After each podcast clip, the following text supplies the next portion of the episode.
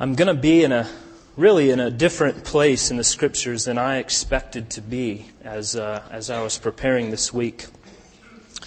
But as I started to think through everything that we had experienced and everything that we saw, I really began to narrow in on one instance, one moment, uh, one thing that stood out because it was so significant uh, that I couldn't ignore it.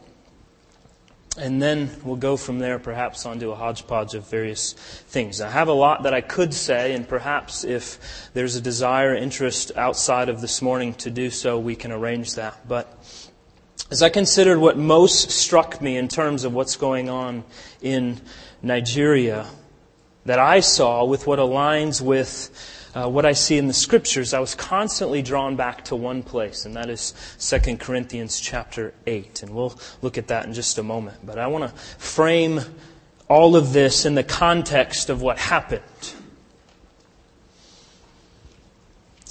Our vision, our hope, our desire of what we wanted to accomplish versus what God had in mind for us uh, the week that we were serving.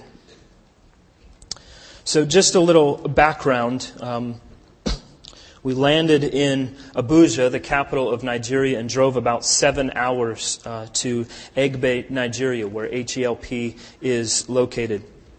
Uh, from there, we traveled out about a, a 15 mile drive, which uh, took uh, just over an hour and a half.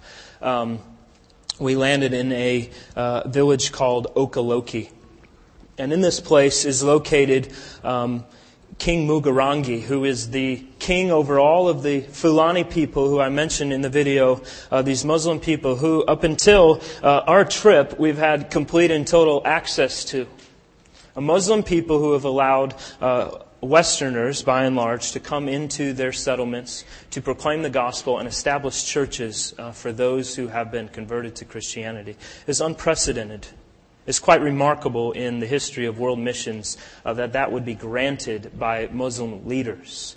Um, and yet he had allowed that. But uh, in an attempt to uh, show his power and that he still has influence over his people, he, um, he did not allow us to do that. So our plans shifted a little bit.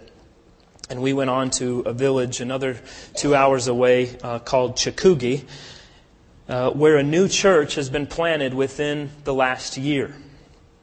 And this is not amongst the Fulani people, but actually a group of people called the Kambari people. Uh, this is primarily a former animist community. When I say animist, we're talking about a religion that exists in uh, many parts of the world. Uh, it's the belief that there is a soul not only within human beings, but also within animals and rocks and the sun and the moon and everything else. So they worship God's creation as though uh, all of these things have a soul. So HELP was bringing the gospel to this community in Chikugi, and many of them were converted. And today, uh, a vast majority of that community is Christian. Some of them are Muslim, and a few of them remain animists. The elder of the community is an animist, but his entire family, to include his wife, are now Christians. And as a result, he has allowed them to build the, uh, the structure that you saw in the video with the straw on the roof and the wooden poles holding, up, holding that up. So that's the church in the video that Job was asking for prayer. I know it's a little difficult to understand what he was saying, but he was asking uh, for prayer. He was asking uh, for help. It would, it would cost them about $1,000 uh, to build a uh, church building. They're asking for zinc, uh, the metal roof, and uh, some, uh, some uh, materials to build the walls. So he was telling us about this, and we saw all of this, and our biggest question was why? Why, why the need or why the desire for a building? And he explained to us that they built this structure right next to uh, the mosque for the Muslims in their community. And so it is believed in their culture that in order to be uh, to establish legitimacy, that they need to have some kind of structure where they can go and worship.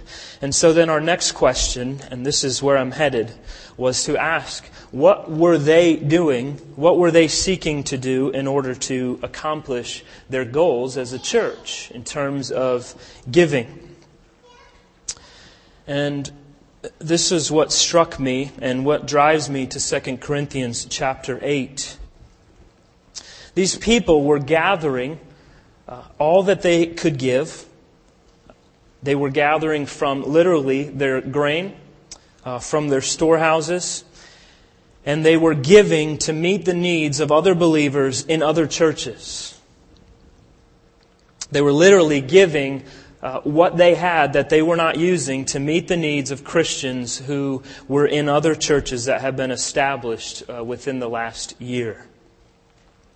They would sell off some of their uh, grain and the goods that they had, uh, had harvested through the year and used some of those proceeds to meet the needs of these new churches. So I heard of this and then I was immediately reminded of 2 Corinthians chapter 8. And in chapter 8 and 9, the apostle Paul is trying to raise money uh, in Corinth for, it says in verse 4 of chapter 8, the relief of the saints. He took up a collection for this matter. And all we know from the context is that there was some sort of need in the church in Jerusalem. It was apparently quite significant because he was going to all the churches seeking to take up a collection. And uh, so he was gathering financial support from the churches. So he took the collection up in Macedonia and this proved to be a expiring and ex- inspiring example that he wanted to share with the Corinthians. So let's read together in 2 Corinthians chapter 8, beginning in verse 1. We want you to know, brothers, about the grace of God that has been given among the churches of Macedonia. For in a severe test of affliction, their abundance of joy and their extreme poverty have overflowed in a wealth of generosity on their part. For they gave according to their means, as I can testify, and beyond their means, of their own free will, begging us earnestly for the favor of taking part in the relief of the saints. And this, not as we expected, but they gave themselves first to the Lord, and then, by the will of God, to us. Accordingly, we urge Titus that as he had started, so he should complete among you this act of grace. But as you excel in everything, in faith, in speech, in knowledge, in all earnestness, and in, and in our love for you, see that you excel in the act of grace also. I say this not as a command, but to prove by the earnestness of others that your love also is genuine. For you know that the grace of our Lord Jesus Christ, that though he was rich, yet for your sake he became poor, so that you by his poverty might become rich. And in this matter I give my judgment. This benefits you, who a year ago started not only to do this work, but also to desire to do it. So now finish doing it as well, so that your readiness in desiring it may be matched by your completing it out of what you have. For if the readiness is there, it is acceptable according to what a person has, not according to what he does not have. I do not mean that others should be eased and you burdened, but that as a matter of fairness, your abundance at the present time should supply their need, so that their abundance may supply your need, that there may be fairness. As it is written, whoever gathered much has nothing left over, and whoever gathered little had no lack. So I see uh, 10 things I want to point out uh, from this text, and they're all very uh, short, and uh, we'll, we'll hit on each of them briefly. Uh, the first, let's begin again in verse 1. We want you to know, brothers, about the grace of God that has been given among the churches of Macedonia. Notice that what happened in Macedonia is a work of God's grace. If there is to be any blessing in the local church of Jesus Christ, it will be all of grace. Not just the grace that gets us off the ground, but the grace that keeps us going each and every day in our walk as believers. The grace that sustains us. The grace that causes us to persevere. The grace that keeps us delighting in Christ Jesus, loving one another, loving our neighbors, and li- uh, laying our lives down for the sake of the gospel. So, first, we must recognize that what happened in Macedonia and what is happening in Chikugi, Nigeria, is a work of God's grace. Secondly, verse 2, and the next four points are all from this verse. For in a severe test of affliction, their abundance of joy and their extreme poverty have overflowed in a wealth of generosity on their part. First, in a severe test of affliction. What this means is that when grace came and people were converted, to Christ and changed into radical, joyful lovers of other people, their troubles did not just disappear. In fact, it came in greater measure. Their affliction did not decrease, it increased. Grace does not just remove trouble. Indeed, sometimes grace often brings trouble into our lives.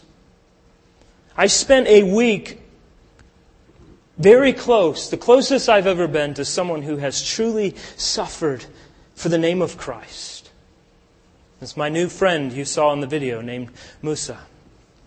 Literally left for dead in his own blood, lashed 100 times with a, a, a wooden cane nearly died for the sake of Jesus Christ and gladly told me he is ready to return to his people to proclaim the name of Christ, knowing full well that should he do that, he will be killed.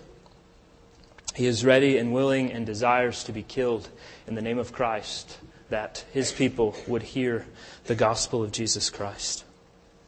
In a severe test of affliction, grace often brings trouble into our lives. My third observation here is in the severe test of affliction, their abundance of joy. And this is the true mark of God's grace present in the life of His people. Joy.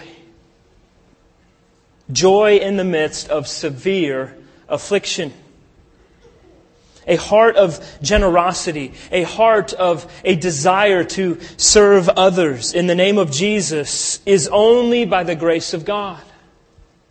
It is an overflow of joy that is rooted in the grace of God, not in freedom from affliction. The affliction is severe, but the joy in it is, what does he say? It's abundant. Severe affliction an abundance of joy.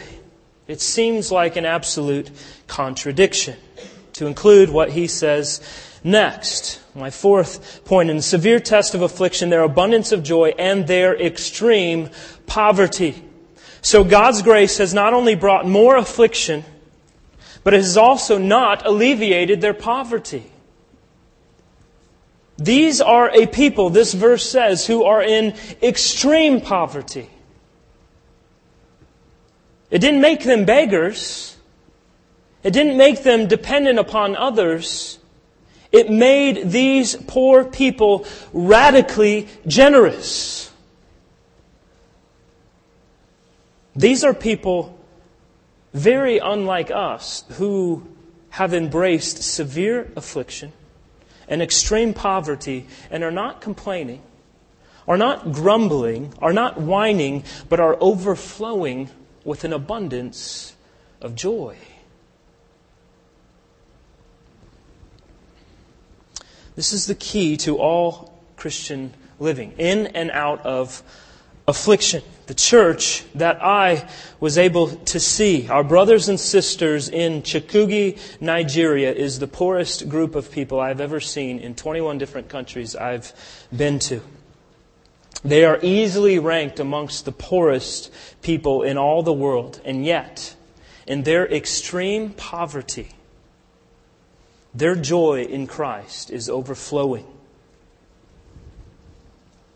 To put aside their desire to have a physical structure to gather in for worship so that they can meet the needs of other believers in other churches. Indeed, they're giving their proceeds to provide for the building of other churches at the expense of not having their own place to meet. And this is an exact mirror, really, of what was going on in the church in Macedonia. And guess what? These are illiterate people who don't have Bibles to read, so they're not doing this because they read 2 Corinthians 8 and decided it was good and right to replicate what they saw. They're doing this because the Holy Spirit is doing among them the very thing the Holy Spirit did amongst the believers in Macedonia. And it is amazing what joy in Christ in our lives will drive us to give and to do for the fulfillment of the joy of others in Christ Jesus. So they had severe affliction, extreme poverty, and as that was poured into their life, the result was an overflowing of joy.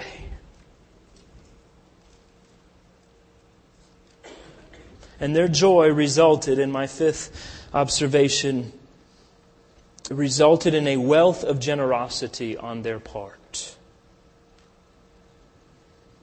The effect of God's grace, then, is not first to remove affliction and not first to remove poverty, but first to give abundant joy that overflows in a wealth of generosity.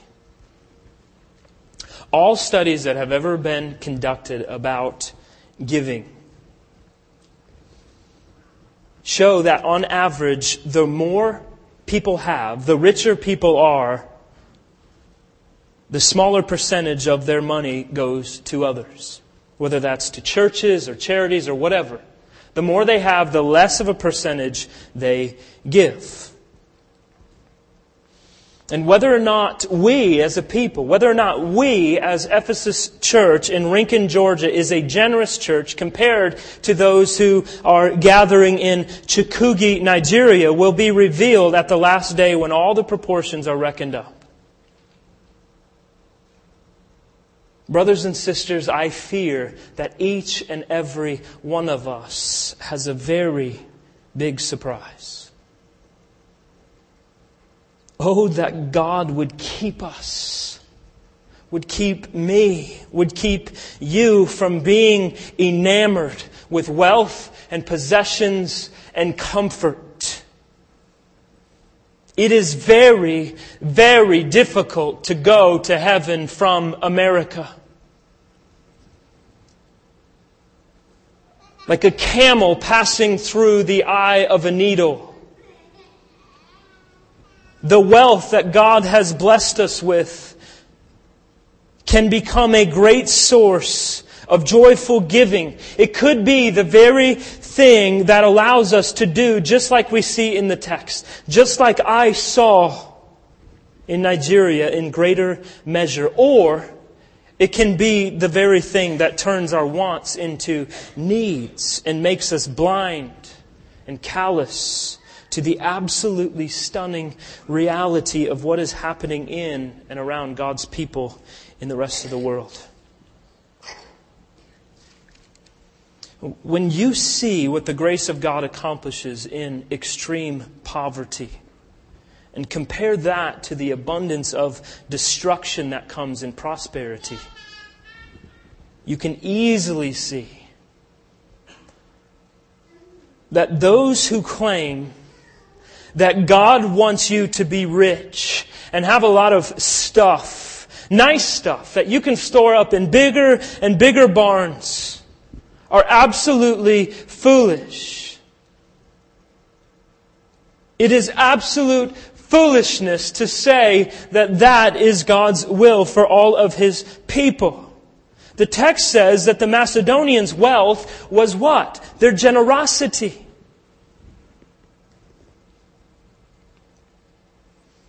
God accomplishes great things in the midst of poverty, and one of those is an abundance, a wealth of generosity that others would be served for the sake of the gospel.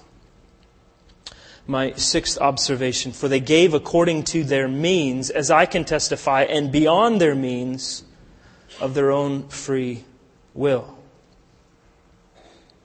So, to add to the amazing example of the Macedonians, they didn't only give according to their means. What did they give? It says they gave beyond their means. So, these new believers, they didn't give what they had, they even gave what they didn't have to give. I don't know how else to take this, but to say that they took some incredible risks in their giving. They gave like the widow with two coins. They gave in a way that was more than they could give in order to meet the needs of others. And we might ask, what business does a people in the middle of the African bush living on much less than one dollar a day, many with one or no shirt, I had to do some video editing, or pants or a pair of shoes hardly to be found in their entire community. What business do they have giving anything at all? Let alone giving beyond their means. The world looks at this and says, that's foolish. Paul, in this text, puts them forth as an example to be followed. As the joy of Christ overflows into cheerful giving for the sake of the gospel, even beyond their means. Seventh, notice that Paul writes that they gave of their own free will. In other words, they gave on their own accord. They gave by their own deciding to do so. Paul did not beg them or convince them to do so. They were not coerced. They did as they wanted to do. And later in chapter 9, Paul reminds us of this attitude when he writes that God loves a willing, cheerful giver, not a constrained or coerced giver.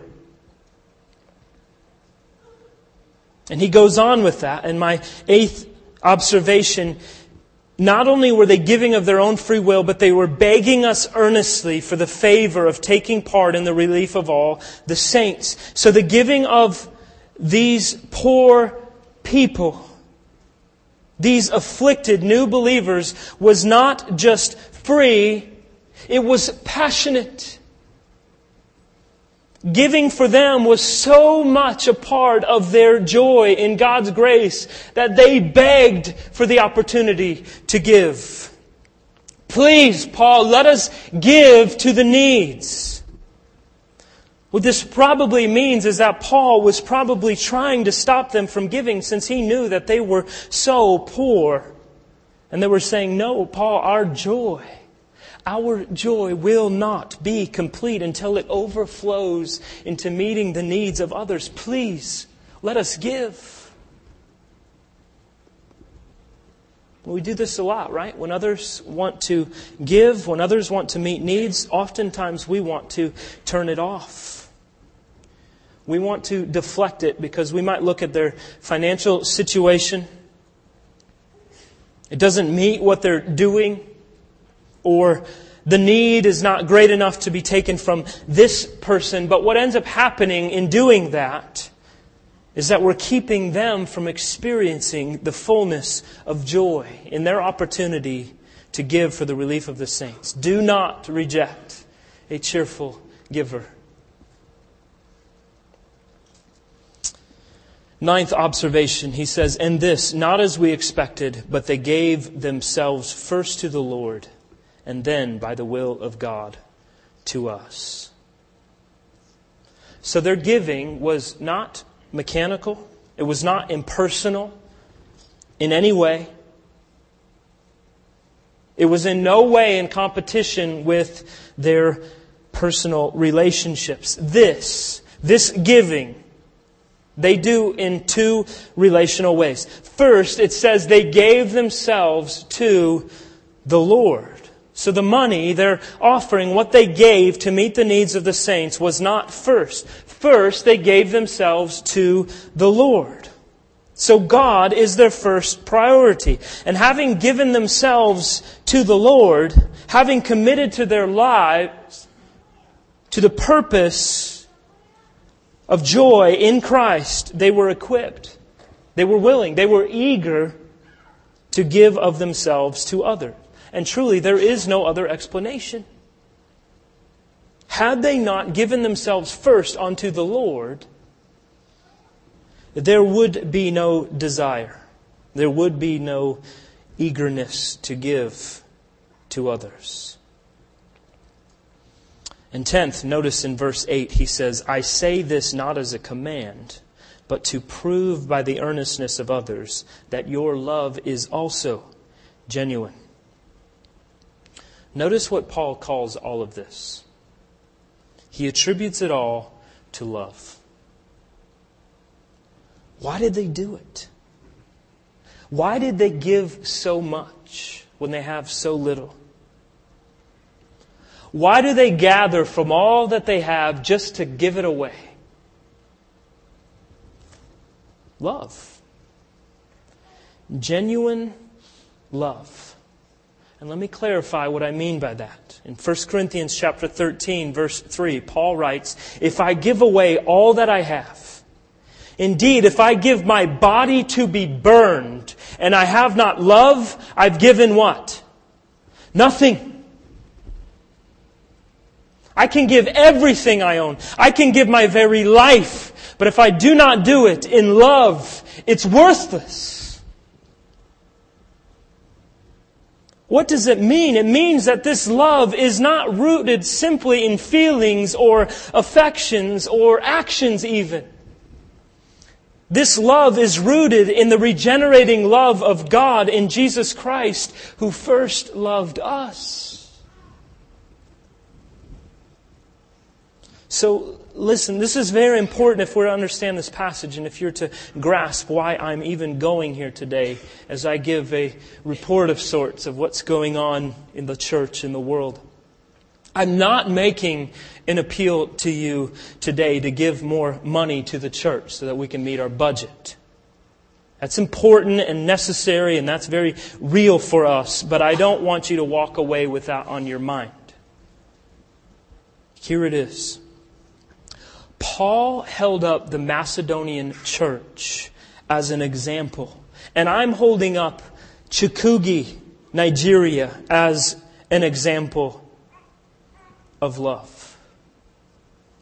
Not just because they've given generously. They are being held up because their giving is sure evidence of the overflow of an abundance of joy in the grace of God in the person and work of Jesus Christ in their lives. Any other form of benevolence is not rooted in love. It is self serving, and in the end, it is damnable. Let their love be an example to us as an overflow of our joy in Christ for the glory of God in the nations. Now, real quick, I want to shift gears a tiny bit and speak of the church of every nation. The scriptures display clearly that Christ has an unwavering commitment to gather the church. All of his elect. From every tongue, tribe, people, and nation. Every people's, every shade, every language, every tribal distinction, in every people group, there will eventually be amongst them those who have sovereignly been granted the free grace of God in Jesus Christ and have been redeemed and now live with the overwhelming joy in Christ in their lives. It is inevitable. This is plain from Matthew 28 19. Go there and go therefore and make disciples of whom? All the nations. It's plain from Matthew 24, 14. The gospel of the kingdom shall be preached in the whole world as a testimony to all the nations. Romans 15:11 makes it plain. Paul quotes Psalms 117:1. Praise the Lord all you Gentiles and let all the peoples praise him. It's plain in Revelation 5 9. You were slain and purchased for God with your blood men from every tribe and tongue and people and nation. So specific to what I am talking about this morning, Christ has a commitment to gather into His church a people from the Fulani Muslims of West Africa. One of the things that was made all the more clear to me as I spoke with Al Haji Salih about the gospel was that the primary issue of Islam, indeed the primary issue of every religion that must be reckoned with, is Jesus. Who is Jesus? And will he be submitted to and followed and honored for who he really is? Muslims, and I heard it spoke when I was with him, give the same wrong answer about who Jesus was as people were in Jesus' day. Remember? He asked, Who do people say that I am? Matthew 16, 14. And Peter responded, Some say John the Baptist, and others Elijah, but still others Jeremiah, or what? One of the prophets. For Islam, Jesus is simply one of the prophets. He is not the Son of God. He is not the crucified and risen Redeemer of fallen man. He is not the creator of the universe, and every knee will not bow to him and confess that Jesus is Lord of all to the glory of God the Father. That is what their claim is. Therefore, Islam and animism and Buddhism and any other religion dishonors Jesus Christ and is not the way to everlasting joy in God. There is one mediator also between God and men, and that man is Jesus Christ. There is one way, one truth, one life, Jesus Christ, and no one comes to the Father but through Him. And he who has the Son has life, and he who has not the Son does not have life. So the task of global missions the call and the task to go is absolutely necessary. He who believes the Son has eternal life. But he who does not obey the Son will not see life, but the wrath of God abides on him. John 3, 36. And Paul writes to the Romans in chapter 10, verse 14, How will they believe in him who have not heard? And how will they hear without a preacher?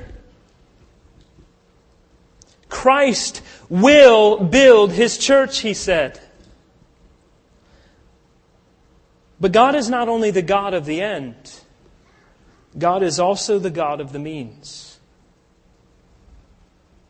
Christ will build his church through the gospel. And the scriptures are abundantly clear that it's specifically through the hearing of the gospel of Jesus Christ.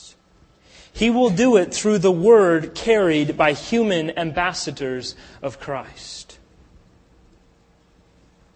This is Christ's way of building his church and calling his elect onto himself through his own death and through the sacrifice and death of his people. The gates of hell will not prevail. So the question for all of us is, where are we in the march to continue to press back the gates of hell that are daily being quenched by the work of God through His people. Where are you individually in that march? Jesus said to his disciples, If anyone wishes to come after me, he must what? Deny himself and take up his cross and follow me. For whoever wishes to save his life will lose it, but whoever loses his life for my sake will find it. To follow Jesus means to join him on the Calvary road that leads into death and then out of death. Whoever loses his life for my sake will find it. Lose it to find it. Die to self that you might live. This is God's appointed means to bring His people into His presence from every tongue, tribe, and nation. This is God's appointed means of winning His people to Jesus Christ. We do what he did. Galatians 2:20. I have been crucified with Christ and I no longer live but Christ lives within me. And the life which I now live in the flesh I live by faith in the Son of God who loved me and gave himself up for me. We die with him and we live with him by faith. So Jesus died and Jesus rose again to save his church among all the peoples. And he promised, I will build my church. And now he calls us to the very same thing. And so the question is, will we join him in dying to the world and living to Christ that we may win peoples in his name?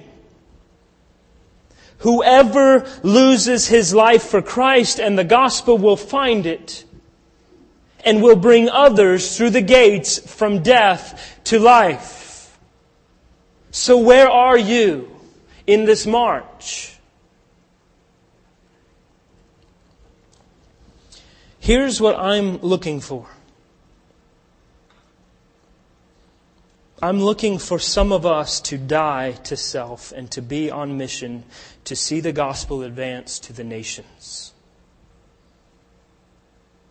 There is no reason that when one or ten of us are physically on mission, going for the advance of the gospel, that everyone else should not be radically committed to the same exact purpose through both prayer and giving.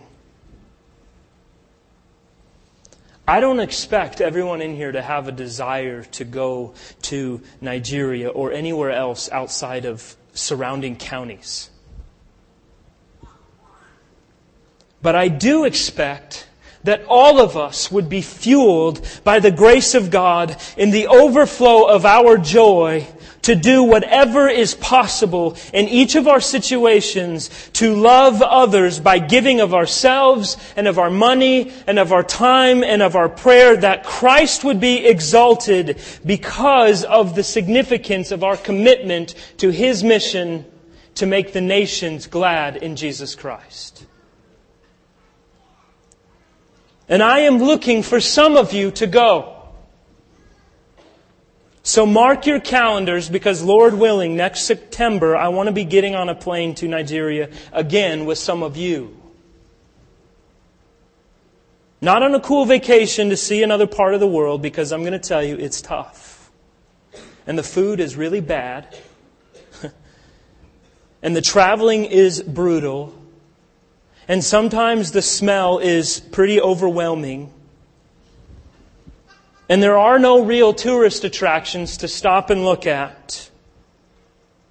And you might come home and be sick for a little while. But as ambassadors of Christ, I am praying now that some of you will be ready to go in a year. And some will look at this and say, well, it's really expensive and sending money would be a lot more effective. No, it won't. Remember, what is God's appointed means of advancing the gospel? It's not money. It's the proclamation of the gospel. And Christ came proclaiming the gospel in word and in deed, in grace and in truth.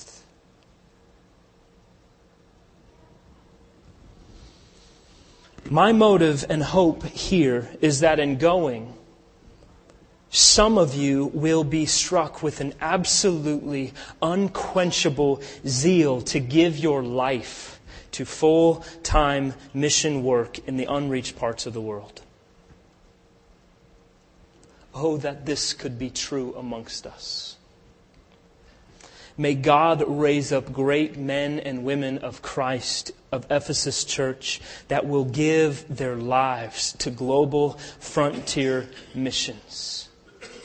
Men and women from our midst who will die to self for the sake of the gospel. And perhaps by whose very blood the church will advance. And the glory of God will shine all the brighter. It is said that the blood of the martyrs are the seeds of the church. May God count some of us worthy to go into all the world proclaiming the glory of Christ, that his kingdom would be advanced. May he make it to be so for his glory and for the joy of the nations. Let's pray together. Father, we pray earnestly that as we look to the example of your people throughout this world, as we look to your example in the word of the church in Macedonia, as we look to your heart for the nations, that we would be stirred with a great desire to see the gospel advanced. And we pray now, Lord we pray now that you would begin a work in our midst. You would begin to stir in the hearts of your people a desire to go, a desire to pray, a desire to give, a desire to see the work of the gospel to the nations being advanced. Help not one of us to be stagnant. Help us to not see missions as one little part that some people do, but that, that which we are all called to in Christ Jesus. That you have set us all as ambassadors of Christ. To love one another, to love our families, to love our neighbors, and yes, to love the nations. To love the people of the world. Help us, Lord, to die to self that we, in an abundance and overflow of joy, might give of ourselves that others would experience great joy in Christ our Savior. Father, I pray now that you would raise up in our midst men and women who would be willing to lay it all down and to go and to serve. And in the face of danger and in the face of the unknown, that they would say, May the Lord do what seems good to him. Father, let this be a part of who we are as a people. Make this to be in our DNA as a church that we would delight in sending and being sent for the spread of the gospel through Jesus Christ. God, we love you and thank you for the means, for the opportunity to go into all the world proclaiming the gospel. And we know, Father, from your word that to whom much is given, much is required. Much, O Lord, has been given to us. We pray now that we would fulfill all that you require of us. In Jesus' name, amen.